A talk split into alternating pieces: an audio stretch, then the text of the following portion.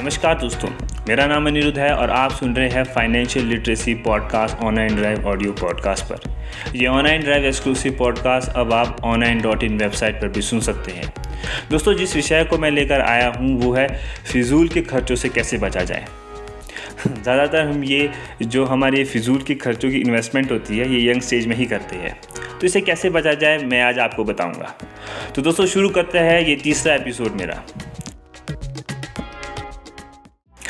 तो सबसे पहले हम ये समझते हैं कि हम फिजूल के खर्चे कम करने की वजह से इसमें सेविंग करें। हमें खर्चों को इन्वेस्टमेंट की तरफ़ से लेना होगा। देखिए, इसका सीधा सा कैलकुलेशन है। आपको अगर इनकम आ रही है और वो जो आप एक्सपेंस कर रहे हैं, उसका जो बचता है वो सेविंग है। अगर आप कमाने, कमा रहे हैं, ये तब है। अगर आप कमा ही नहीं रहे हैं तो सिर्फ़ एक्सपेंस ही करे जा रहे हैं तो आने वाले समय में आपके लिए ये हानिकारक बनेगा। क्योंकि इन्फ्लेशन हर दिन बढ़ रहा है, हर रोज़ बढ़ रहा है, और आने वाले टाइम में काफ़ी ज़्यादा इन्फ्लेशन होने वाला है। महँगा, महँगाई बढ़ती ही जा रही है। जितनी ज़्यादा महँगाई होगी, उतना ज़्यादा आपके लिए डिफ़िकल्टी बढ़ती ही जाएगी। अगर आप आज पैसे सेव नहीं करेंगे। तो सबसे पहले हमें सेविंग की तरफ़ ज़्यादा अपने को देखना चाहिए कि हम सेव ज़्यादा करें। और जो हमारे पास मान के चलिए आपको पॉकेट मनी भी आ रही है तो आप वो जाकर अपना बैंक अकाउंट खोलिए, आप उसमें वो पैसे डाल सकते हैं, उसमें थोड़ा इंटरेस्ट रेट बन जाएगा। तो सबसे पहले हमें सेविंग की तरफ़ ज़्यादा ध्यान देना चाहिए। जो दूसरा है never try to impress others दोस्तों ये एक जितने भी स्टूडेंट्स स्कूल टाइम से लेकर कॉलेज टाइम तक होते हैं, ये ज़्यादातर कॉलेज से यूनिवर्सिटी के दौर में देखा जाता है। हम हमेशा ज़्यादातर इम्प्रेस दूसरों को करने में अपना ज़्यादा इन्वेस्टमेंट कर देते हैं। हम महँगे महँगे क्लोथ्स लेते हैं, जूते लेते हैं गैजेट हम ले लेते हैं जिनकी हमें ज़रूरत नहीं होती, या हम कोई महँगा कैमरा ले लेंगे। तो इन सब चीज़ों से हमें बचना चाहिए। हम कॉस्मेटिक्स में भी काफ़ी ज़्यादा इन्वेस्टमेंट करते हैं जो कि हमें बाद में काफ़ी ज़्यादा इसका एहसास होता है कि हमें ऐसा क्यों किया। तो हमें कभी भी दूसरों को इम्प्रेस करने के चक्कर में अपनी इन्वेस्टमेंट ख़राब नहीं करनी चाहिए। अपने एक्सपेंस को बढ़ाना नहीं चाहिए। जो इसमें तीसरा आ, आ, कहेंगे पॉइंट है वो है कि इंटरटेनमेंट दोस्तों देखिए, आज के इस दौर में इंटरटेनमेंट काफ़ी ज़्यादा हाइप पर हो चुका है। इतना ज़्यादा हाइप पर है कि आजकल आप इंटरनेट पे देखिए ओ टी टी प्लेटफॉर्म्स हैं अमेज़ोन नेटफ्लिक्स और भी बहुत सारे ऐसे प्लेटफॉर्म हैं, जैसे हॉटस्टार हो गया जिस पे हम काफ़ी ज़्यादा इन्वेस्टमेंट कर लेते हैं। इसकी सब्सक्रिप्शन हम ले लेते हैं और इसका बाद में कोई भी फ़ायदा नहीं होता। देखिए इंटरटेनमेंट करना ज़रूरी है। हम इंटरटेनमेंट करते हैं क्योंकि हमारे लिए इंटरटेनमेंट भी ज़रूरी है। स्ट्रेस को कम करने के लिए इंटरटेनमेंट ज़रूरी होता है। लेकिन अगर वो इंटरटेनमेंट इतना ज़्यादा हो जाए कि आपको नुकसान देने लग जाए तो वो आपके लिए हानिकारक ही बनेगा।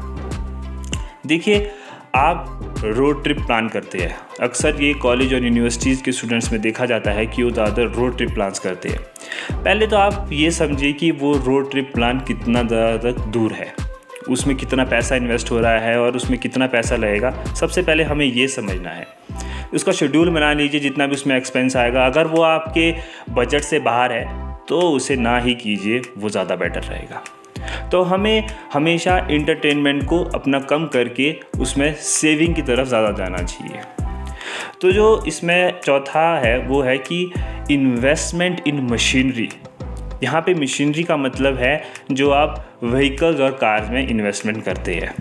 देखिए, ये जो इन्वेस्टमेंट है, ये ज़्यादातर हम इसलिए करते हैं कि हम घूमने जाएँगे और हम इसमें इतना ज़्यादा इस पर हम खर्च कर देते हैं। देखिए, जो अगर आप व्हीकल लेते हैं तो आपकी डबल एक्सपेंस हो जाएगी आने वाले टाइम में। क्योंकि इसमें जो भी सर्विसेज़ लगती है, हम गाड़ी लेते हैं तो ये हमारी कोई फिक्स एसेट नहीं है।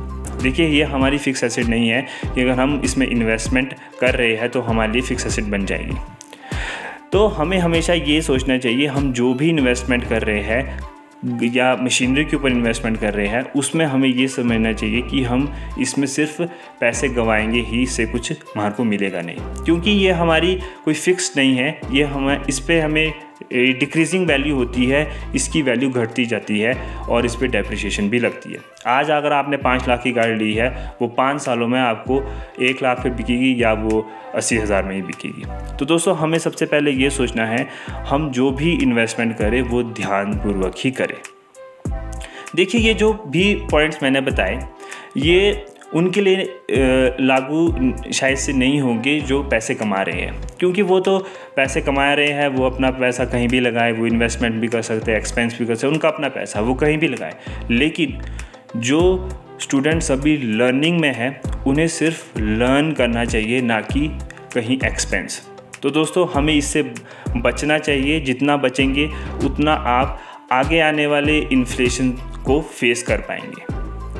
तो मेरे कुछ सुजेशंस है जो आप एक यंग स्टेज में इन्वेस्टमेंट कर सकते हैं। सबसे पहला है, आप पी पी एफ़ अकाउंट ज़रूर खोलें। आप सबसे पहले अपना बैंक अकाउंट खोलें और उसमें पी पी एफ़ अकाउंट ज़रूर खोलें, जिसे बोलते हैं पब्लिक प्रोविडेंट फंड ये बहुत ही एक अच्छी इन्वेस्टमेंट है सिक्योर इन्वेस्टमेंट है, जो गवर्नमेंट के द्वारा स्कीम लग, चालू की गई है। ये काफ़ी सालों से है और इसमें आप इन्वेस्टमेंट कर सकते हैं। इंटरेस्ट रेट भी इसमें एफडी से बेटर रहता है और इसमें पंद्रह साल का लॉकिंग पीरियड रहेगा। इसमें आप इन्वेस्टमेंट कीजिए ये काफ़ी अच्छा एक प्लान है। नेक्स्ट है आप अपना अकाउंट पोस्ट ऑफ़िस में भी खोल सकते हैं।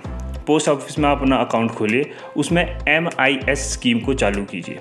जो मंथली इनकम स्कीम है ये काफ़ी अच्छी स्कीम रहती है क्योंकि इस स्कीम में आपको काफ़ी ज़्यादा इंटरेस्ट रेट मिलता है। बाकी जो आपके म्यूचुअल फंड है स्टॉक मार्केट में इसमें भी आप इन्वेस्ट कर सकते हैं, लेकिन इन्वेस्ट करने से पहले सोचिए, क्या आप इसको बिज़नेस से सोच रहे हैं, या फिर आप ये सोच रहे हैं कि सिर्फ़ मैंने इसमें इन्वेस्टमेंट करना है? तो आप पहले इस, इन दोनों चीज़ों पर समझिए कि आपने इन्वेस्ट क्यों करना है।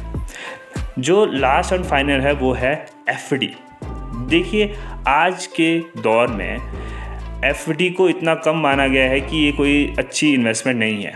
लेकिन जो यंग स्टेज के यूथ है, उनको इसमें इन्वेस्टमेंट करना चाहिए। ये आने वाले समय में एक बेटर ऑप्शन है आपके लिए।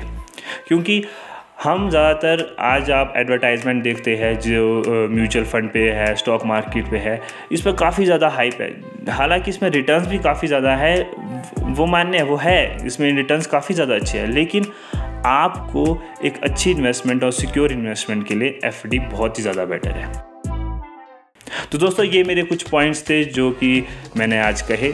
फिजूल खर्ची पे हम और से बचने के लिए काफ़ी ज़्यादा और भी तरीके हैं, जिससे आप बच सकते हैं।